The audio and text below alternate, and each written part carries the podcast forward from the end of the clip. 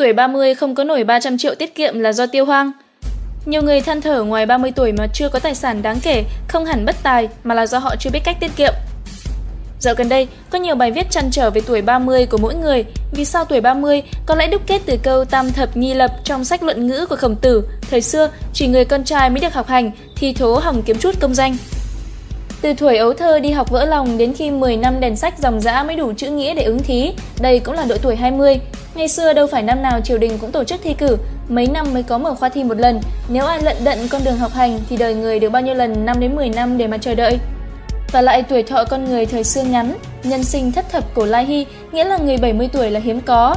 Ở ta sau này có bài hát 60 năm cuộc đời của nhạc sĩ Y Vân cũng chỉ vạch ra cuộc đời con người đến 60 tuổi. Như vậy, cái mốc 30 tuổi là chính giữa đời người, tham vọng cũng nhiều mà ước vọng cũng nhiều vào cái độ tuổi này.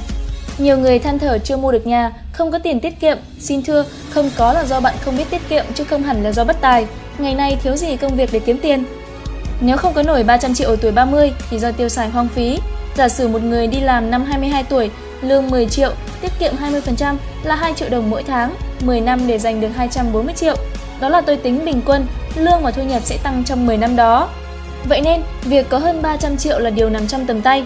Nếu khi kết hôn thì hai vợ chồng sẽ đủ tiền mua căn hộ trả góp, thoát được cảnh ở trọ và có vốn để kiến tạo nhiều tài sản khác.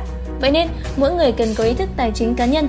Tôi thấy nhiều thanh niên lương về thì sắm đồ, trả nợ, rồi giữa tháng mượn nợ, đầu tháng lương về lại trả, cứ thế xoay vòng.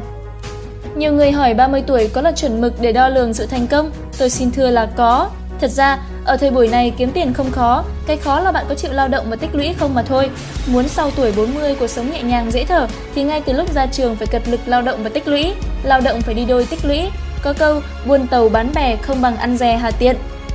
Làm nhiều nhưng hoang phí thì cũng như gió vào nhà trống. Nhiều bạn trẻ lương cao, tiền dùng rỉnh nhưng chạy theo những vật chất phù phiếm, để rồi khi nhìn lại thì chưa có tài sản gì đáng kể trong tay.